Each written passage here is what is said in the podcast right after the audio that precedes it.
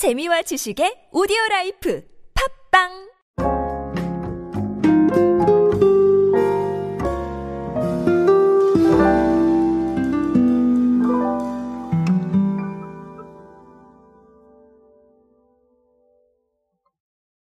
다양한 생각과 다양한 취향이 공존하는 사회. 저는 트렌드를 이렇게 이야기를 합니다. 결국은 개인이 발견이 되면서 굉장히 다양한 생각이 네, 밖으로 표출되기 시작을 했고요.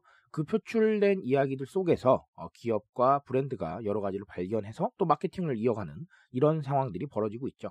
사실 획일적인 방향성만 이루어진다면 제가 이 클립을 할 이유도 없을 겁니다. 다양한 방향성이 나오기 때문에 제가 이 클립을 하고 있는 것 같다는 생각을 할 때도 있습니다. 오늘은 그런 이야기 하나 준비했습니다. 사실 와인 이야기를 준비를 했는데요. 저는 술을 마시지 않기 때문에 사실 와인과는 그렇게까지는 접점이 없는데 그래도 한 번쯤은 짚고 넘어가셔야 될 것 같아서 제가 와인 이야기를 들고 왔습니다. 오늘은 와인 이야기로 함께 하겠습니다. 안녕하세요 여러분 노준영입니다. 트렌드에 대한 모든 이야기 제가 정리해드리고 있습니다. 디지털 마케팅의 하나의 기준이 될 수 있는 여러 가지 이야기들 전달해드리고 있습니다. 강연 및 마케팅 컨설팅 문의는 언제든 하단에 있는 이메일로 부탁드립니다.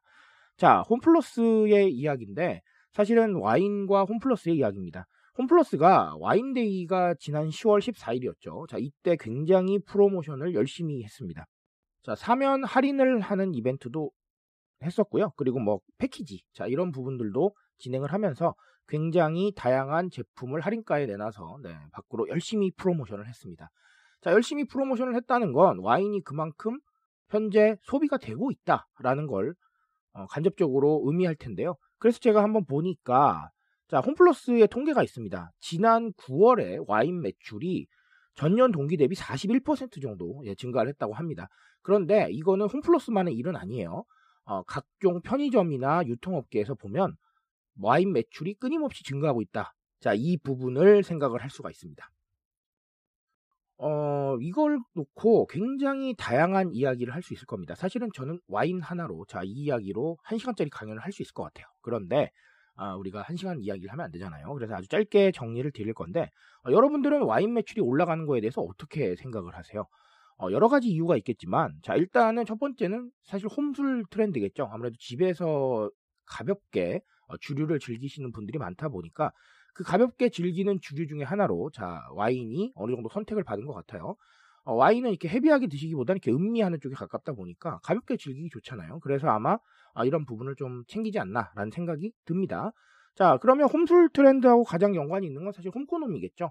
집에서 무언가 경제적 활동을 한다라는 것인데 이 경제적 활동은 사실 돈을 버는 걸 의미할 수도 있지만 돈을 쓰는 걸 의미할 수도 있어요. 그래서 집을 인테리어를 뭐 하신다거나 아니면 이렇게 네, 홈술을 통해서 가볍게 한 잔 즐기신다거나 아니면 뭐 집에서 일을 하신다거나 집에서 공부를 하신다거나 자, 아니면 게임을 하신다거나 영화를 보신다거나 이런 것들이 다 홈코노미 안에 들어갑니다.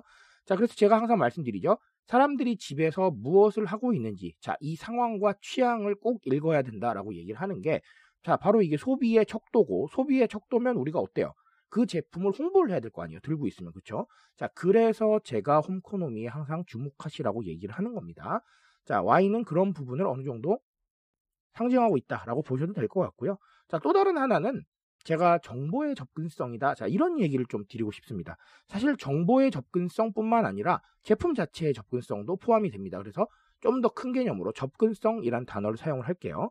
자, 와인을 예전에는 정말 어, 사려면 어, 와인 전문 가게에 가고 자 이런 부분들이 필요했지만 지금은 마트나 편의점에서 아주 간단하게 구매를 하실 수가 있죠.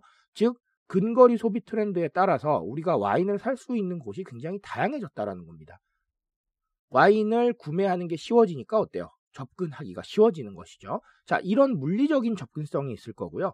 자, 또 다른 하나는 뭐냐면 사실은 와인을 드시고 싶어도 어떤 와인을 드셔야 될지 잘 모르실 때가 있었어요. 그러면 굉장히 미디어의 정보들을 찾아보셔야 됐는데 자 지금은 우리 굉장히 가까이 있죠. 뭐 SNS라던가 유튜브라던가 이런 정보들이 굉장히 가까이 있기 때문에 와인을 드시고 싶으실 때 정보, 추천 이런 것들이 굉장히 쉽게 이루어진다라는 겁니다. 과거에는 진짜 소믈리에 분께 네 한번 추천을 받으려면 너무나 정보를 찾기가 어려웠지만 자 지금은 계속 말씀드렸죠. 유튜브나 SNS에 정보가 너무 많다고요.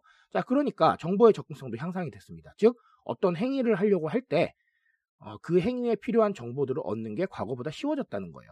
물리적 접근성도 좋아지고 정보 접근성도 좋아졌습니다. 그러니까 안 할 이유가 없다라는 겁니다.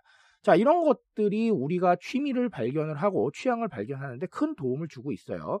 이렇게 접근성이 좋아졌으니까 사실은 이 접근성을 마케팅에 활용을 해야 됩니다. 우리는 끊임없이 그쵸? 큐레이션 전략이라던가 자 이런 식으로 정보를 주면서 디지털 마케팅에 반드시 활용을 해야겠다라는 부분 말씀을 드립니다. 자 와인 하나로 사실 짧은 이야기지만 상당히 많은 이야기가 나간 것 같습니다. 이런 부분들 정리해 보시면서 디지털 마케팅의 포인트 한 번 더 고민해 보시기 바라겠습니다. 제가 드릴 수 있는 얘기는 여기까지만 하도록 하겠습니다. 트렌드에 대한 이야기는 제가 책임지고 있습니다. 그 책임감에서 열심히 뛰고 있으니까요. 공감해 주신다면 언제나 뜨거운 지식으로 보답드리겠습니다. 오늘도 인싸 되세요, 여러분. 감사합니다.